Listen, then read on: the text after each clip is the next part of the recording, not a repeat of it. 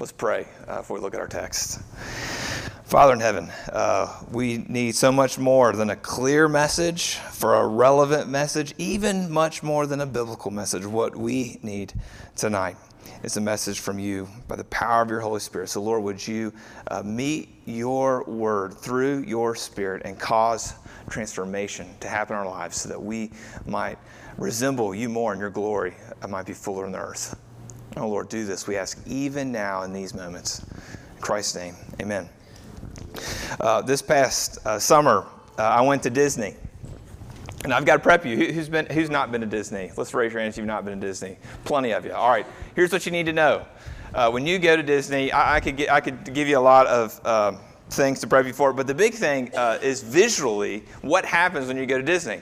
what happens is you get on I 4 Interstate 4, and you go towards Tampa, you go west, and you start seeing signs for Disney but you don't see anything that even remotely says Disney other than signs. You see these signs, finally you see the exit you're supposed to get off on. You get off on the exit, you still don't see anything remotely Disney. We go uh, to the Magic Kingdom, you know, the best part, the part with Cinderella's castle. There's, you know, there's several parts. Again, if you've not been to Disney, I didn't know this before I went to Disney. There are several parks within Disney. One of them is Magic Kingdom with the, with the, with the castle. So I'm expecting to see this castle, especially after our, we paid $22 for parking. And I'm thinking, gosh, there's got to be the castle around here somewhere. Well, we go and we park in the parking spot, our $22 parking spot, uh, and I still don't see the castle. I know where the entrance is, so I walk towards the entrance. And when I'm walking towards this entrance, I find out, golly, I got to ride on a ferry. I got to ride on this dumb boat to get over to the actual park and then I finally see the castle. I get in the boat, I take the ferry across the water, uh, the ferry docks, I get off. I still have to walk forever to get into the park, all before I see the castle, especially firsthand, like where I could touch the castle. It's a long way. It's a long way from I 4 to that castle. But imagine how silly it would have been if I said, you know what, I'm going to stay right here uh, in the car uh, I'm, I'm on Disney property, I'm at Disney. Uh, I've heard lots of people tell me what Disney is like, and that's going to be enough for me. How silly would that be? I'm right at the edge of this glorious experience. It would be like going to New York City. You're ready to go to Manhattan. You get to LaGuardia, you get to JFK, the airport's there in New York, and you say, you know what? I'm going to stay here instead of going into Manhattan. How silly would that be? Imagine going to Rupp. You're going to, to the game, you're seeing the squad that's going to win the national championship, and you say, you know what, I, I would prefer to stay out here in the concourse and sip on Diet Coke. That would be really silly. You're right on the edge of something glorious. Well, I think that's the way a lot of us treat Jesus. That's what our experience is like in a human sense we get really close to Jesus. We get around the church. We spend time with Christians, but we never dive into the gospel ourselves. We stay out there on the edges, out there in the parking lot, out there in the concourse, and in the airport. And we begin to settle on the edges for explanations.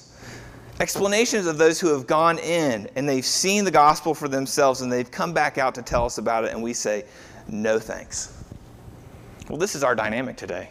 Because remember, in Acts chapter 2, these people, this huge crowd of people that come to Jerusalem, this crowd of Jews that come to Jerusalem to celebrate Pentecost as a Jew, they see this miracle. Where people start speaking languages they'd never heard. Some are perplexed, some are mocking them. And in the midst of this mocking, in the midst of these questions, Peter stands up and says you don't have to sit in the parking lot anymore. You don't have to sit in the concourse or in the airport. You can enter into this yourself. But in order to do that, he has to explain a miracle. And he explains the miracle in verses 22 uh, through 36, 37. And then he um, invites them into the miracle. He offers them an invitation into the miracle in verses 38 through 41. But first, uh, I'm skipping a chunk here. I'm skipping uh, 14 uh, to 40, to 14 to 21. And 14 to 21, when he when he says, "Hey," uh, he looks at the mockers first. He says, "Hey, these people aren't drunk. That, that's not the reason that they're speaking these languages. It's only nine in the morning." That's literally what he says. But then he looks at everybody else who has questions, those who are like, oh, they're, they're somewhat amazed, somewhat perplexed. And he says, hey, what you guys just saw is the fulfillment of Joel chapter 2. And that's what we see there. And in Joel chapter 2, uh, Joel was a prophet in the Old Testament, and he foresaw a day when God's Spirit would be poured out on men and women, on rich and poor, on young and old. And by prophesy, it, that's, what would, that, that's what the pouring out of the Spirit would enable them to do. It wasn't so much forthtelling, telling about the future. That's what we usually think prophesying is about. But it was about, it was about forthtelling. Not foretelling, but forthtelling. Them, him, them just telling them the mighty acts of God, the, the, the, the life, the death, the resurrection, the ascension of Jesus. That's what they were telling them about. That's what the Spirit empowered them to do. But the best way for these devout Jews who've come to celebrate Pentecost and they've witnessed these miracles, the best way for them to experience this miracle is not the languages, but it's to see the real cause of where the languages came from. Because where the languages came from was the resurrected and now ascended Jesus. And so Peter chooses now to take this opportunity, starting in verse 22, to talk about Jesus. So let's read uh, verses 22 through 41 together. Men of Israel, hear these words. You see Peter just stand bolt, uh, uh, up bolt right and he begins to preach. He says, Jesus of Nazareth, a man attested to you by God with mighty works, wonders, and signs that God did through him in your midst, as you yourselves know. This Jesus delivered up according to the definite plan and foreknowledge of God, you crucified and killed by the hands of lawless men. God raised him up, loosing the pangs of death, because it was not possible for him to be held by it. For David says concerning him, I saw the Lord always before me, for he is at my right hand, that I may not be shaken. Therefore my heart was glad. My tongue rejoiced, my flesh also will dwell in hope. For you will not abandon my soul to Hades or let your Holy One see corruption. You have made known to me the paths of life. You will make me full of gladness with your presence. Now he quits quoting it, and here's what he says, verse 29. Brothers, I may say to you with confidence about the patriarch David that he both died and was buried, and his tomb is with us to this day. Why does he mention David? Well, because David wrote Psalm 16. And he's trying to say, hey, this psalm is not about David like you think it is. Listen, verse 30. Being therefore a prophet, meaning David, and knowing that God had sworn with an oath that he would set one of his descendants on his throne, he foresaw and spoke about the resurrection of the Christ, that he was not abandoned to Hades, nor did his flesh see corruption. This Jesus God raised up, and of we are of that we are all witnesses. Being therefore exalted at the right hand of God, and having received from the Father the promise of the Holy Spirit, he has poured out this that you yourselves are seeing and hearing. For David did not ascend into the heavens, but he himself says, The Lord said to my Lord, Sit at my right hand until I make your enemies your footstool. Let all the house of Israel therefore know for certain that God has made him both Lord and Christ, this Jesus whom you crucified. Now, when they heard this, they were cut to the heart and said to Peter and the rest of the apostles, Brothers, what shall we do? And Peter said to them, Repent and be baptized, every one of you, in the name of Jesus Christ, for the forgiveness of your sins, and you will receive the gift of the Holy Spirit. For the promise is for you and your children, and for all who are far off, everyone whom the Lord our God calls to himself. And with many other words, he bore witness and continued to exhort them, saying, Save yourselves from this crooked gener- generation. So those who received his word were baptized, and there were added that day about three thousand souls. The word of the Lord. Now, notice what he did in verse 22. Starting in verse 22, you go all you go all the way down through verse 35. He's talking to you about Jesus. Verse 22 is about Jesus' life, about his the wonders he had done, the signs and his mighty works. That's Jesus' life. Then verse 23, Peter's talking about his death. And then verse 24 through 32, uh, Peter's spending the majority of his time talking about his resurrection. And in verse 24, he says something that I heard a couple of you really got into. Verse 24, he says, um, essentially, he says, it would be as impossible for Jesus to remain in the grave as it would be for an in utero baby to not be born. Just as children were meant to be born and live their life, they're not made to be in gestation forever. In the same way, God is meant to live not to remain dead in a grave. And so Peter quotes Psalm 16, and quotes it at length. And he goes on to explain it. And we just read that. And David is referring to himself throughout this whole psalm with the first person pronoun. You see I and my over and over and over again. But there's one part that can't be about David, and that's what Peter draws out. Peter or Peter or Peter's quoting David in Psalm 16. He says, "You will not let your holy one see corruption." Another word for corruption is decay. It's talking about his physical body. So it can't be about David because David's body decayed. Therefore, David can't be the Holy One. But Jesus' body did not decay. Jesus rose again from the grave. You could go to David's grave, you could dig up his bones, and, and but you, if you went to Jesus' grave, you wouldn't find anything. Because God fulfilled Psalm 16 in his son, Jesus Christ. So he's talked about his life, he's talked about his death, he's talked about his resurrection, and he keeps going. He talks about his ascension in verses 33 through 35. Doesn't this sound like an amazing person? The kind of life that Jesus lived. I mean, did I mean, look at verse 22. He did mighty works, wonders, and signs. A biography about his life would be beautiful. And then it talks about his death. His death is totally unique and talks about his resurrection, that he conquered death. And then the guy went into heaven. I know this might sound familiar to you, but don't let the familiarity rob you of the wonder.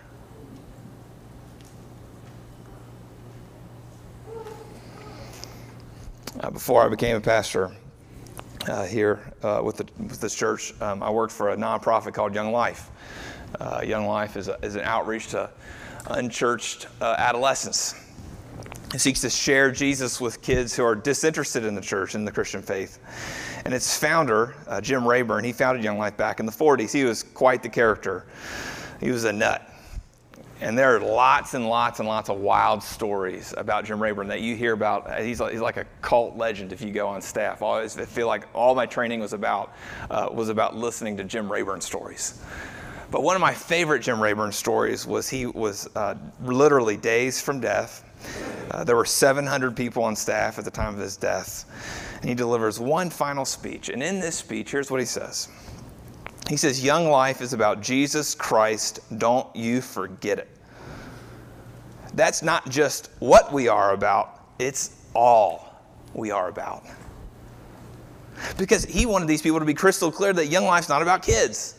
It's not about camp properties. It's not about ministry techniques. It's about Jesus and Him alone. I hope the same is true for our church. For all the distractions of the church, the church really is all about the person of Jesus. And why wouldn't it be? Because Jesus was creator of the universe. Everything was made through him. Everything is held together by him. This man, Jesus Christ, he was conceived miraculously. He was born in a barn. He mesmerized teachers at the age of 12 by his knowledge and his understanding of the scriptures. And as he grew up, he attracted crowds, he performed miracles, he dealt tenderly with hurting people, he raised the dead, and he forgave sin. Who does that? Jesus. Then the whole world turned on him, even his best friends. They had him arrested, they had him put on trial. He was crucified. He died the death of a criminal, even though he was perfect. Who does that? Jesus. And then, after three days, he was raised from the dead. He ascended into heaven after appearing to hundreds of people over the course of 40 days. Who does that? Jesus. The most amazing person who's ever lived. And you know who killed him? Me and you. You see what Peter does right there in verse 36? he's, he's, he's just talked about Jesus for 14, 15 verses straight about how glorious and amazing he is as a person. And then he says, And you killed him.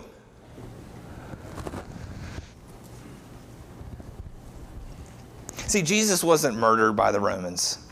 He didn't suffer because the Jews didn't get it. He did not hang on a cross because God had lost control for a moment. No, no, no, no, no. Jesus chose to die for our sins. If our sin had not existed, then there wouldn't be any need to shed innocent blood. But the wages of sin is death.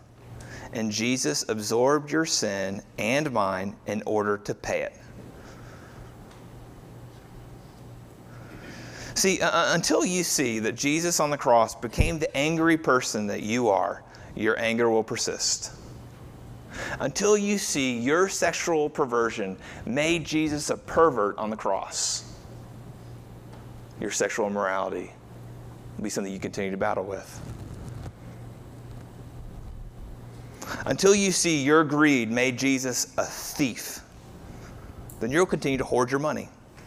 You'll continue to spend it all on yourself and live above your means. See, you and I, we sit in the very same place as Peter's audience because we too crucified Jesus, who is both Lord and Christ. See, this is the explanation of the miracle. He talks a whole lot about Jesus and a little bit about the Spirit. The fulfillment of Joel's prophecy really was a miracle, but the real miracle is that the most fascinating person who's ever lived was killed by his enemies, and now he offers them an invitation, verse 37. That's the most amazing miracle in this whole deal, is that he offers this invitation to you and me. See, Peter's sermon had an effect. His sermon didn't just, uh, didn't just interpret the speaking uh, in different languages his sermon actually caused something else to happen. Do you see that something else, verse 37? Verse 37 says they were cut to the heart. Cut to the heart. They, they made this shattering discovery that they were a lot worse off than they ever imagined.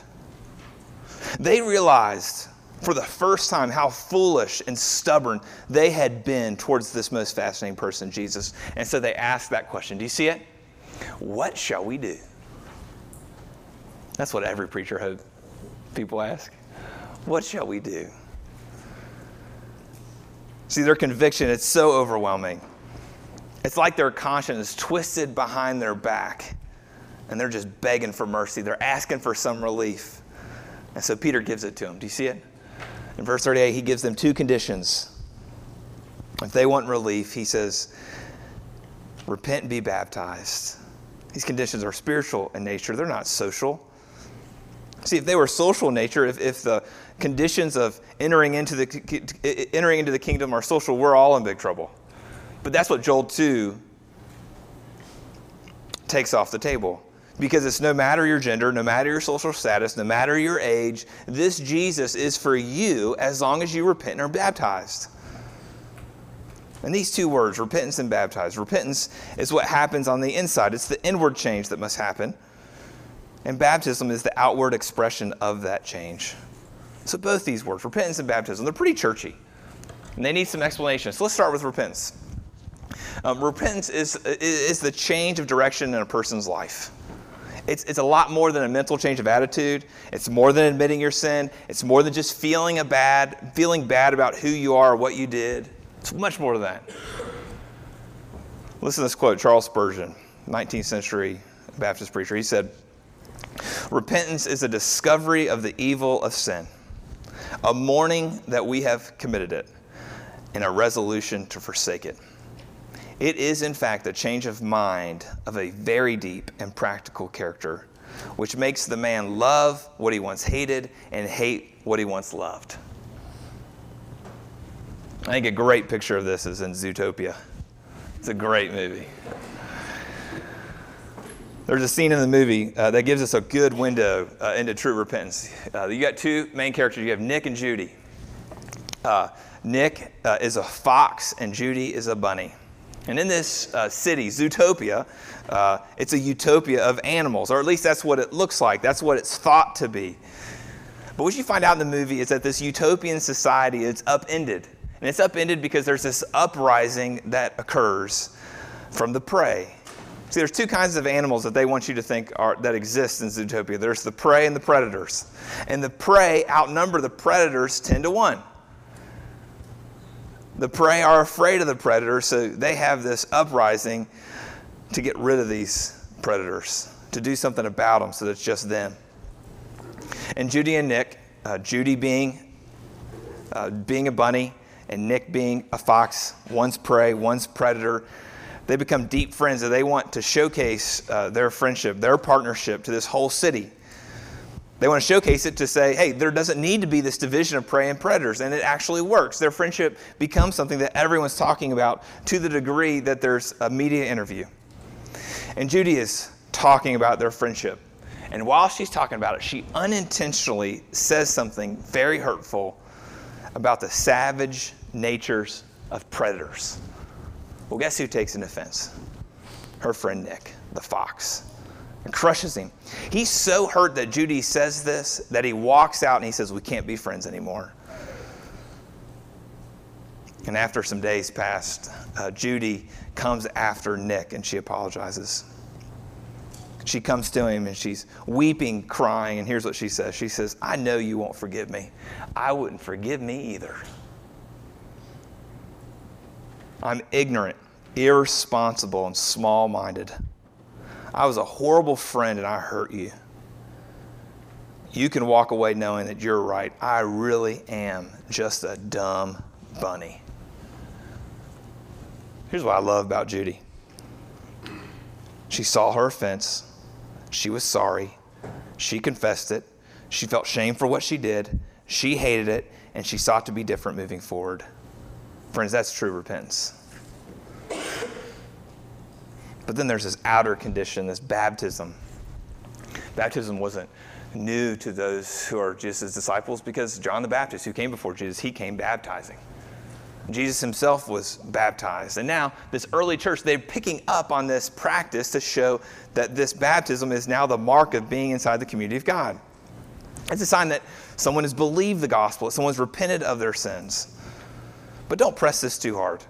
Don't press it to say that baptism is what saves you.